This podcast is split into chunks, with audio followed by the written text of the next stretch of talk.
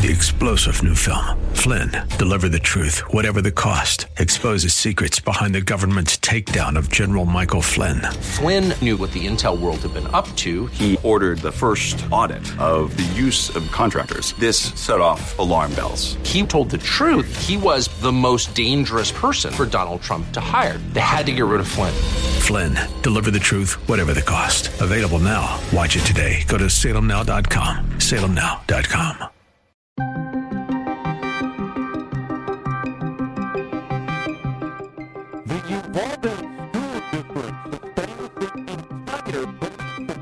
those 376 people should have a role in the safety that's going on on that campus. New York claims they did not ask for migrants as they declare a state of emergency. We're all for our migrants crossing the border unless they come to our city. Then we're not ready for it. It's unfair to us. PayPal finds users for promoting what they call You can't let a non bank lender at the size of PayPal just discriminate against people.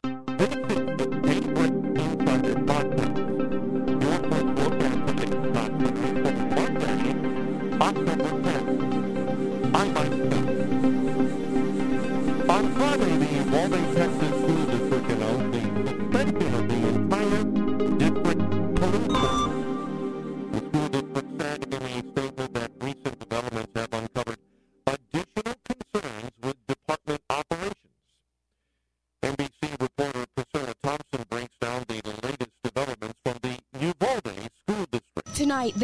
the School District is suspending its entire police department, saying it made the decision after recent developments have uncovered additional concerns with department operations. They finally did the right thing. Kimberly Rubio has been fighting for accountability since her daughter Lexi, 18 other children, and two teachers were gunned down at school. Thompson goes on to say that the district has asked for more officers in order to fill the gap left by the suspensions. Next week, the school board will meet to discuss the superintendent's retirement. And as for who will be patrolling Uvalde schools, the district has asked the Texas Department of Public Safety to send more officers, vowing that student and staff safety will not be compromised. This Uvalde parent says it's about time the district did something. Something that um, we've been we had asked for from you know the get go, you know, and, and it Former Dallas long. Independent School District Chief Craig Miller says the officers that were suspended should not have a role in the safety of the Uvalde district going forward. There were 376 people who were present uh, on that day in May 24th, and none of those 376 people should have a role in the safety that's going on on that campus. Miller goes on to say that he's surprised that the suspensions didn't happen sooner. I'm not really surprised at all. As a matter of fact, I'm kind of surprised that it didn't happen earlier. This Texas law enforcement expert says it will take time to rebuild trust with the community. They need to know that those officers are honest, are trustworthy, are sincere, and are going to do what it takes to serve the community, no matter what the circumstances, no matter how dire the circumstances. The length of the school district police suspensions is not clear. Meantime, Uvalde District Superintendent Hal Harrell also announced he would be retiring. Turning to the war in Ukraine, a bridge linking the Crimean Peninsula with Russia was heavily damaged on Saturday in an explosion that caused a partial collapse, crippling an important supply artery for Moscow's war effort. Nobody immediately claimed responsibility for the blast, which killed three. A speaker for the Russian backed regional parliament in Crimea accused Ukraine, but Moscow didn't apportion the blame. However, Russian authorities say the explosion was caused by a truck bomb. Meantime, experts say that explosion has risked an escalation in Russia's eight month war, with some Russian lawmakers now calling for President Vladimir Putin to declare a counterterrorism operation. CNN's Frederik Pleitgen says Moscow believes that the rail line on that bridge is partially up and running, but it's a major blow to Russian morale. The Russians are scrambling to try and get the Crimean bridge up and running again. Here's what we're learning. Satellite images taken shortly after the explosion show the Kerch Bridge engulfed in flames and thick black smoke rising into the sky. Russian investigators continue to say the blast was caused when a truck exploded, causing part of the roadway to collapse and several train cars on the railway track to also blow up.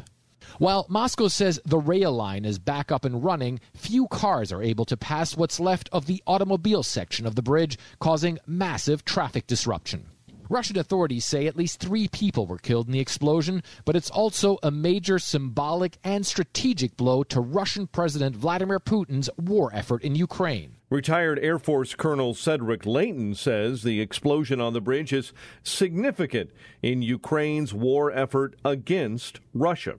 This was hugely significant because this bridge connects uh, everything here. So let's take a look at the map. This is the uh, lower area of Crimea is right here. This is already Russian territory, and the bridge is right within this circle right here, and the town of Kerch is right there. Uh, so this bridge is really a masterwork of engineering, and for that reason, because it connects Russia with Crimea and then into goes into Ukraine, allows for people to go into Ukraine. That makes it so much better for the Russians to move their products, move their weapons, move their troops into a war front. With that gone, it becomes much more difficult. However, Leighton does say that the bridge explosion opens up Ukrainian cities for retaliation. It won't just be Zaporizhia. Zaporizhia is right here. The city of Zaporizhia is actually in Ukrainian hands. Part of the province of Zaporizhia is in Russian hands right now. And of course, the nuclear power plant is right here. Uh, we can expect the Russians to attack along this front. Potentially, they may try to do things in this area as well, which the Ukrainians uh, got in the northeast, and even remotely possible, but even around Kiev, uh, there's a possibility for something like that to happen. The retired colonel explains that Russia's weakening world posture is impacting how countries like China and the U.S. are interacting with countries that were once part of the Soviet Union the former republics that are now independent countries that belong to the old Soviet Union. And each one of them has really moved in its own way. One of the key things that has happened is the Chinese have gotten agreements with Kyrgyzstan and Uzbekistan to build a road and railroad through their territories uh, to avoid Russia. That was something as part of their Belt and Road Initiative, uh, and it's something that uh, the Chinese have actually avoided doing because they didn't want to offend the Russians. Now they don't seem to care about about that. So this is a significant development and just one aspect of this. But because the Russians are losing control over these areas, other countries, especially China, but even the United States, are trying to gain influence in all of these countries right now.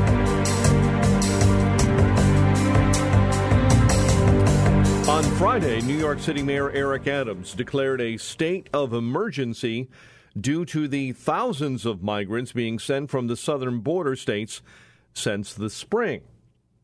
Adams says that New York is expected to spend about $1 billion by the end of the fiscal year helping the new city arrivals.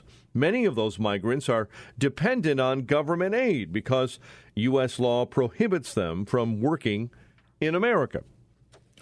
At a news conference, New York City Mayor Eric Adams says financial help is needed from the federal government and state to handle the influx of thousands of migrants being sent to the city from the southern border.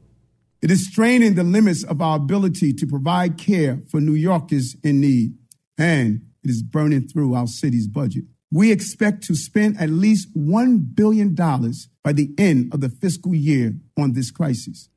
Adams says in the next few weeks, a migrant relief center in the form of a giant tent city for 500 will open up on Randall's Island, but it may not be enough.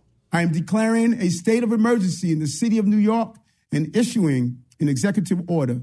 This executive order will formally direct all relevant agencies to coordinate their efforts to construct the humanitarian relief centers while also suspending certain land use requirements to expedite this process. Adams also says the federal government has to do more to help with the influx of migrants at the southern border. Local government cannot be the solution for national crises, especially manufactured crises. We now have a situation where more people are arriving in New York City than we can immediately accommodate, including families with babies and young children. The New York City mayor told reporters the shelter system is near the breaking point in his town. We will be over 100,000 in the year to come. That's far more than the system was ever designed to handle. This is unsustainable. The city is going to run out of funding for other priorities. New York City is doing all we can, but we are reaching the outer limit of our ability to help. John Solomon is a political commentator and journalist and joined the Salem Radio Network saying that border state governors have managed to expose the hypocrisy of many Democrat led cities who claim to be sanctuaries but do not want migrants in their borders. What Ron DeSantis and Governor uh, Abbott have managed to do is to expose a not in my backyard set of double standards for Democrats, which is we're all for our migrants crossing the border unless they come to our city. Then we're not ready for it. It's unfair to us. Uh, and I think that uh, they managed to take a story that most of the media have tried to ignore, the border crisis, and now put it on the front pages while also exposing Democrats for not really wanting to care for migrants. They're, they're glad to have them in immigration states. I think it was the D.C. mayor said, "Oh, we're not a border state. We don't. We're not equipped for this." Well, no one's equipped for two, two million plus um, uh, illegal migrants coming across the border, but Texas and Arizona every day have to deal with that crisis. Solomon goes on to say that many Americans will have the hypocrisy of Democrats on their minds in the coming midterm elections. Even liberals like Bill Maher are calling this out and saying, "Hey, what what uh, Governor DeSantis has managed to do is prove this hypocrisy on the left." And I think that that's the message most Americans are taking right now. An Italian heritage group in Pennsylvania is vowing to appeal a judge's ruling allowing the removal of a Christopher Columbus statue from a Pittsburgh park. Daybreak insider Julie Walker has more on this developing story. Attorneys for the Italian Sons and Daughters of America argue Pittsburgh's mayor doesn't have the power to override an ordinance passed by the city council in 1955 that cleared the installation of the Christopher Columbus statue. On Friday, the judge ruled that because the statue is in a city owned park, it represents government speech and can be removed. The statue has been vandalized numerous times and is now wrapped in plastic. I'm Julie Walker. Congressman Jim Jordan of Ohio is suggesting that Congress should refuse to reauthorize national security surveillance authorities when the issue comes up next year.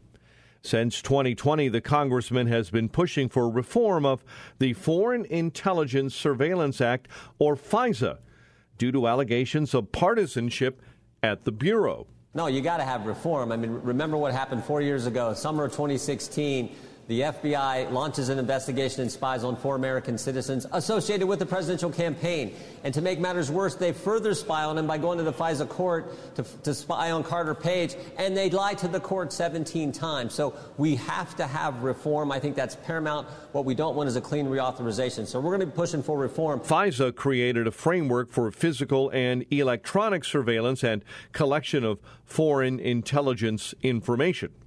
And many in Congress, not just the Ohio congressmen, have demanded FISA reform after Justice Department Inspector General Michael Horowitz released a report highly critical of the Justice Department and the FBI for at least 17 significant errors and omissions related to FISA surveillance in 2019.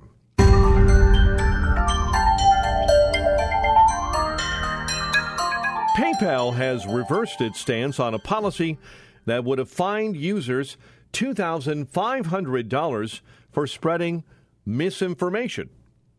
A statement released by the company read in part, quote, a notice recently went out in error that included incorrect information. PayPal is not fining people for misinformation, and this language was never intended to be inserted in our policy. Our teams are working to correct the policy pages. We're sorry for the confusion that this has caused. End quote. Blake Masters, a Republican senatorial candidate for the state of Arizona, joined Fox News and said a sort of Bill of Rights needs to be created to protect consumers from big tech companies. we need to uh, ban companies at that level, at that size, especially if they're touching banking or if they're in social media, we're going to ban these companies from discriminating against users because of the political content of their speech. That's how we treat the phone company, right? Verizon can't go and listen to you and I have a telephone conversation and say, "Ooh, that's too conservative. No, let's let's shut it down." They'd probably love to do that. We won't let them do that. So why on earth aren't we regulating Facebook and Google in that same way? You can't let a non-bank lender at the size of PayPal just discriminate against people and decide what's misinformation and fine them? No, I'm sorry. We should make that unthinkable, and we're going to make that illegal once we take back uh, Congress and the White House, certainly.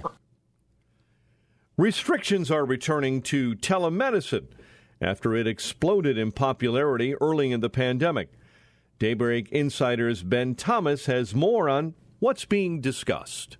The Alliance for Connected Care, which advocates for the use of telemedicine, says nearly 40 states and Washington, D.C. have ended pandemic emergency declarations that made it easier for doctors to use video visits to see patients in another state. Now, hospitals are warning doctors not to practice medicine in a state where they don't have a license. Some states, like Virginia, have created exceptions for people who have an existing relationship with a physician, and a few, including Arizona and Florida, have generally made it easier. But doctors say the patchwork of rules has led some to shut down out of state telemedicine entirely.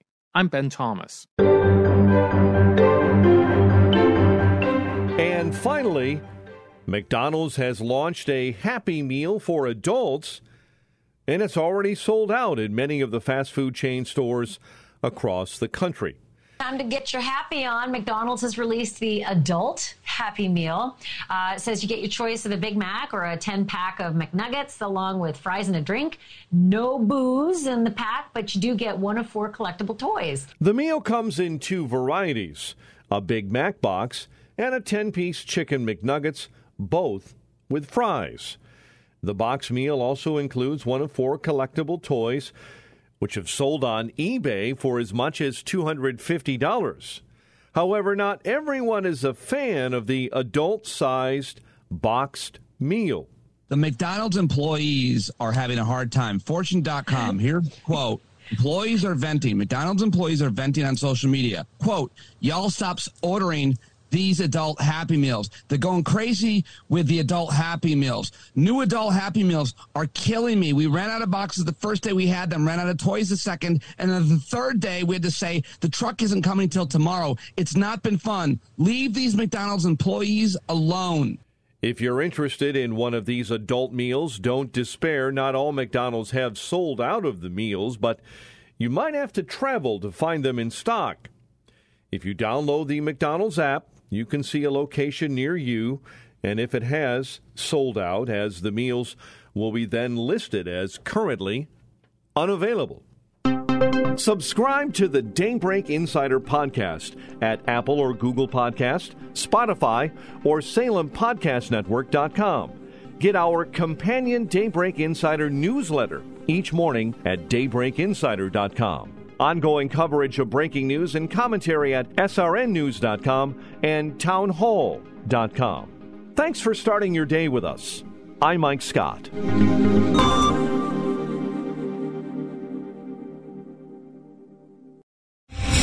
Star general Michael J. Flynn, head of the Pentagon Intelligence Agency, knew all the government's dirty secrets. He was one of the most respected generals in the military. Flynn knew what the intel world had been up to. He understood its funding. He ordered the first audit of the use of contractors. This set off alarm bells.